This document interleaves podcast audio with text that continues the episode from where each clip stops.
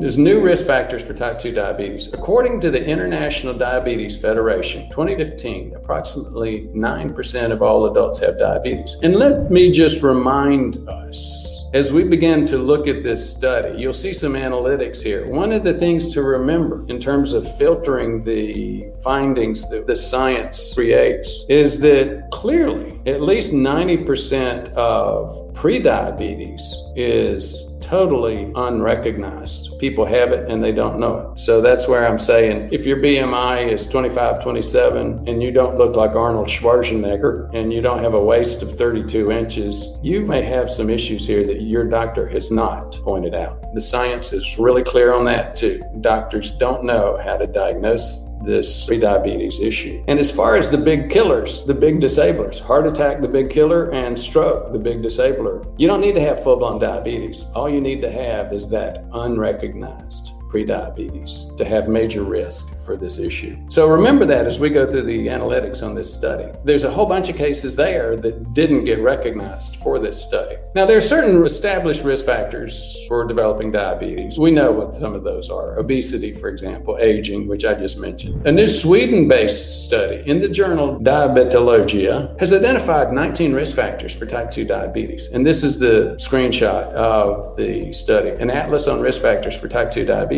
a wide angled Mendelian randomization study. And again, let me just clarify something else for you if you're thinking, oh, well, you know, that's diabetes. I don't have to worry about that. Be afraid. Be very afraid because 99 out of 100 people who have this risk factor, again, don't have full blown diabetes, but they've got, quote, prediabetes, which is the same disease process. It's just you and your doctor have not documented a fasting glucose over 125 or a challenged glucose over 200. But it's the same process. So think about that. Again, as we mentioned before, Mendelian randomization. And just a couple of comments about that. For those of you who don't know, I spent years at Hopkins as an epidemiologist, faculty teaching other doctors preventive medicine. One of the things we did, again, was epidemiology. What that means is it's not just studies of epidemics, it's what we call denominator medicine. Instead of studying all the diseases in an individual, we study one disease in all the individuals at the time. So that becomes very statistically oriented.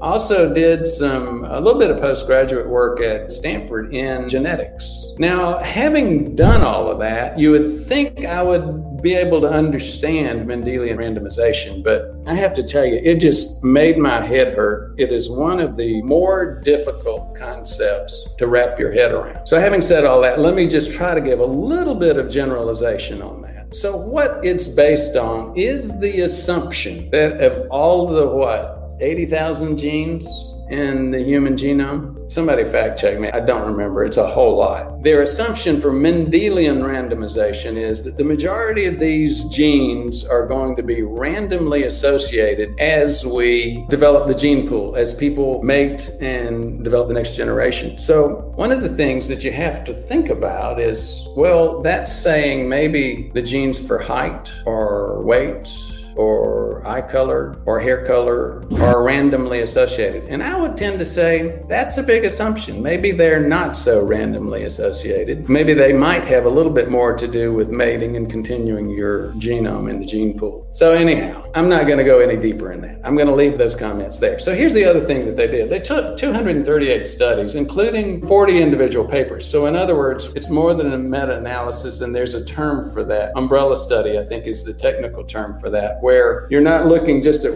one meta analysis, but you're looking at many many meta-analyses. They identified 97 risk factors, from which only 19 increased diabetes risk. And we'll go over some of those a little bit later. But again, there's just one that's shone really big at the top. And yes, I'm still keeping it in suspense. This is my version of creating a cliffhanger. The study included information over 74,000 people with type 2 diabetes, over three quarters of a million control participants. The median age was 55, and gender distribution was about equal. So, again, huge numbers, which you would expect from an umbrella study, a study which looks at multiple different meta analyses. So here's the punchline the most relevant new risk factor was insomnia, lack of restorative healthy sleep. So, to go back to some of my comments, yes, there's a book It's called Why We Sleep. It's by a fellow named Matthew Walker. He's a PhD type, one of those guys that started to go to med school, ended up redirecting into PhD work. I think he was faculty at Harvard or MIT for a while. He's now over at one of the universities in California, I think Berkeley. And that book, Why We Sleep, is a fantastic book. I've personally read it about eight times. I personally have sleep problems. I will wake up at like three or four in the morning. And in the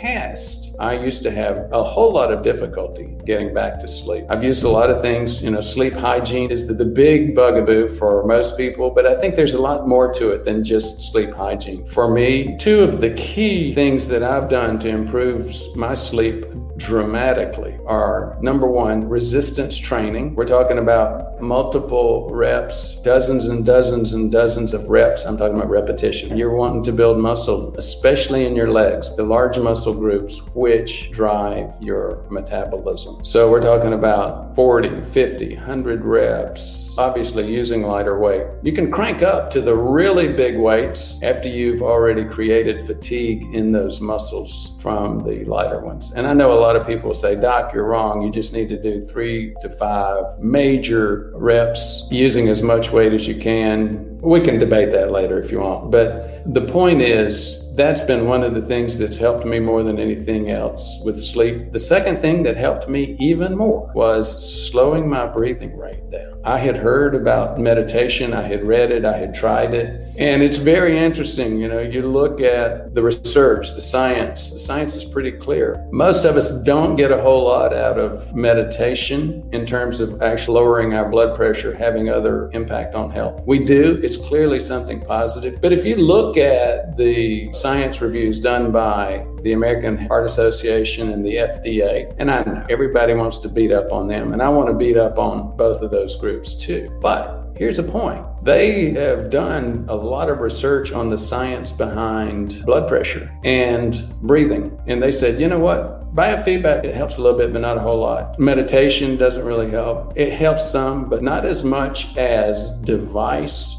driven, slowed breathing. We've talked about this several times on the channel. A device group introduced themselves to me at one time. It was called RESPeRATE. And here's what I discovered that device actually measures your breathing rate and your expiratory phase. And here's the critical part this is not so much an advertisement for RESPeRATE as it is just a discussion about the importance of sleep and a couple of things that can really help improve sleep. We went into the science when we talked about those in the past. And here's the thing it's not just slowing breathing rate down a little bit, it's going from a quote normal breathing rate of 20 per minute down to 10 or less, really slowing your breathing rate down. The other piece is that expiratory phase, having a much, much longer expiratory phase than inspiratory phase. Went into the science on those, and what happens is those two things really stimulate what's called our parasympathetic nervous system. The sympathetic nervous system is what gets us up and going. It's the fight or flight, it's epinephrine, adrenaline. Parasympathetic is the opposite. And you know what? From my early 20s until just a couple of years ago, when I woke up at three or four in the morning, I had a hard time going back to sleep. And often I would just go ahead and get up because I'd toss and turn. And you know what? I wonder how much of that drove me ending up being one of those skinny guys, you know, older, skinny, so I kept the weight off. And my BMI has been between 20 and 22, but still developing significant prediabetes, actually, even to the point of full blown diabetes. Sleep is a critical piece. Again, once I did a lot more of the resistance training, added some leg muscle, and especially slowing that breathing down, I've gotten to where I can reliably get back to sleep. I'll still wake up at two or three in the morning. I woke up at four this morning, as is very typical of me. In the past, I would not at that point have been able to go back to sleep. This morning, I was able to go back to sleep, and that extra sleep makes such a difference. Thank you for listening. For more information, please visit our website at prevmedhealth.com. To learn more, watch our videos on YouTube at Ford Brewer MD MPH. Thank you very much for your interest.